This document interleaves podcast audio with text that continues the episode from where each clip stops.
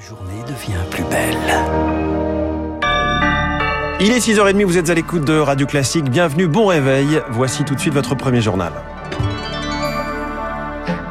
la matinale de Radio Classique avec François Geffrier. Et à la une, Augustin Lefebvre, la droite et le MEDEF satisfaites, la gauche et les syndicats en colère. Elisabeth Borne a présenté le projet de réforme des retraites. Une conférence de presse en fin d'après-midi avec trois mots affichés derrière la première ministre, justice, équilibre et progrès. 1h20 d'intervention que la chef du gouvernement, de la chef du gouvernement et des ministres concernés que Victoire Fort vous récapitule en 1 minute 15. Les travailleurs qui devaient partir à la retraite dès le mois de septembre prochain devront rester trois mois de plus en poste. Un allongement d'un trimestre par an pour arriver à l'équilibre voulu par l'exécutif, une retraite à 64 ans en 2030 avec 43 ans de cotisation. Cette réforme, c'est pour sauver le régime, martèle Elisabeth Borne. Si l'on ne fait rien, les déficits vont se creuser. Je mesure ce que ça représente pour beaucoup de Français et je voudrais rassurer ceux qui ont commencé à travailler tôt pourront partir plus tôt. Ceux qui ont commencé à travailler tôt pourront partir après 44 ans de labeur. Un début de vie professionnelle à 16 ans sans interruption donne une retraite à 60 ans. Le gouvernement insiste, il faudra travailler plus, mais aucune pension ne pourra être inférieure à 85% du SMIC, soit 1200 euros bruts par mois, si les annuités sont atteintes. La nouveauté, c'est que les périodes de congé parental entreront dans le calcul des années.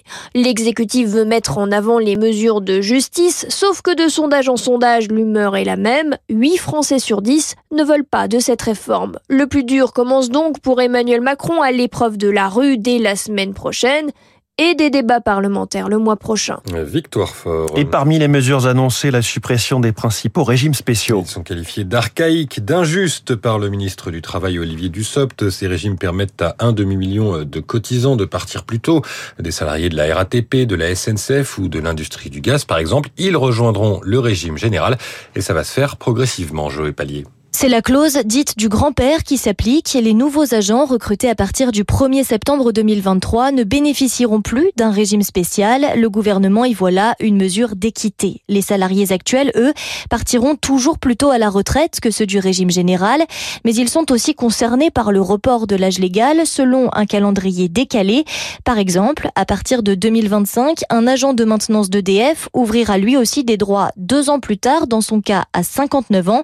Même principe pour les fonctionnaires exposés à des risques ou à une fatigue particulière, comme les policiers ou les infirmiers spécialisés l'âge dit d'annulation de la décote, à partir duquel un agent peut toucher une pension à taux plein sans avoir cotisé tous ses trimestres, lui ne bouge pas.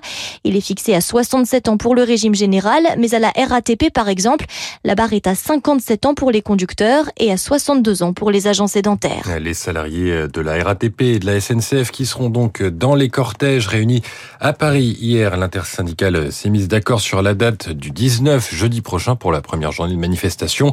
C'est quelques quelques jours avant la présentation du texte en Conseil des ministres, le 23, le lundi 23. Euh, c'est aussi euh, deux jours avant la marche de la NUP. Les syndicats veulent garder l'initiative. Euh, dans un contexte économique morose, Laurent Escure, secrétaire général de l'UNSA, promet que cette mobilisation prendra différentes formes. On voulait une date assez rapide pour pouvoir lancer un mouvement qu'on espère donc massif dès le 19, mais surtout intense, avec des mobilisations tous les jours.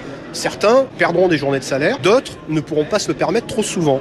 Donc il y aura aussi des manifestations peut-être le week-end, des rassemblements le soir, des euh, actions plus symboliques avec des banderoles devant les écoles et les entreprises. Moi je dis c'est un sujet ultra sensible, il touche à la vie des gens, à leur intimité. Quand on fait travailler les gens deux ans de plus, c'est deux ans pour profiter de ses enfants, de ses petits-enfants, de ses conjoints en moins, pour profiter des derniers jours de vie de leurs parents. C'est pour ça qu'il y aura une mobilisation qui sera forte. Euh, Laurent Escure au micro euh, radio classique Zoé Pallier a noté qu'il y aura déjà un premier mouvement de grève de la RATP euh, jeudi, demain jusqu'à samedi, mais cette fois-ci pour les salaires. Le MEDEF salue, lui, les décisions pragmatiques et responsables du gouvernement. Il s'oppose toutefois à une mesure spécifique de ce projet de loi, l'index senior, qui obligera les entreprises à publier la part de leurs salariés âgés avec sanctions possibles quand celle-ci est trop basse. À droite, LR, seule partie citée dans le discours d'Elisabeth Borne, se dit satisfait d'avoir été entendu sur plusieurs points, mais réclame encore des précisions sur d'autres. Une quinzaine de députés de droite menacent cependant de voter contre ou de s'abstenir.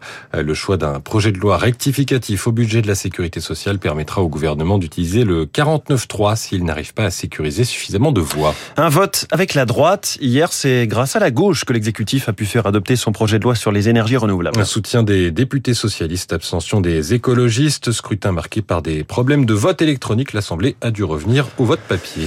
Le pic de Covid en Chine ne devrait pas avoir de conséquences significatives en Europe, c'est ce qu'estime l'Organisation mondiale de la santé. Et ça fait trois ans, jour pour jour, que Pékin reconnaissait officiellement le décès d'un patient atteint d'une pneumonie atypique. En France, ce 11 janvier 2020, cela passe plutôt inaperçu. L'intersyndicale organisait alors sa première manifestation un samedi contre la réforme des retraites.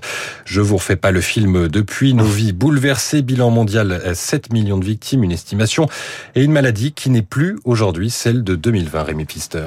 Les symptômes ont évolué depuis trois ans. La souche originelle et le variant Delta étaient beaucoup plus agressifs, avec des patients souvent jeunes, sans comorbidité, en réanimation.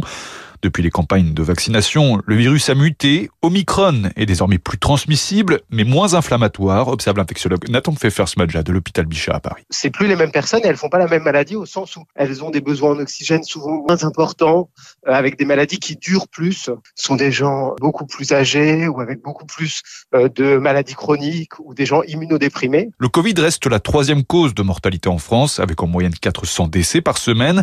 Mais le protocole de prise en charge à l'hôpital a permis de réduire la morbidité, explique le professeur Gilbert Deré de la Pitié-Salpêtrière. On a aussi compris que c'est une maladie systémique qui touche tous les organes. C'est une maladie qui donne des thrombus, des caillots dans le sang. Donc on a mis les patients sous anticoagulants. On a sauvé beaucoup de vies comme ça. On a aussi compris que les patients en fait ne, ne réalisaient pas qu'ils étaient déjà en manque d'oxygène majeur et donc ils décédaient brutalement. Je vais quand même ajouter que ces progrès thérapeutiques, ils ont surtout été appliqués dans les pays riches. Reste encore une interrogation. Les Covid longs, 17 millions de personnes en souffriraient en Europe selon l'OMS, des symptômes persistants parfois pendant des mois. Rémi Pfister, spécialiste santé de Radio Classique. Les explications de Noël Legrette attendues.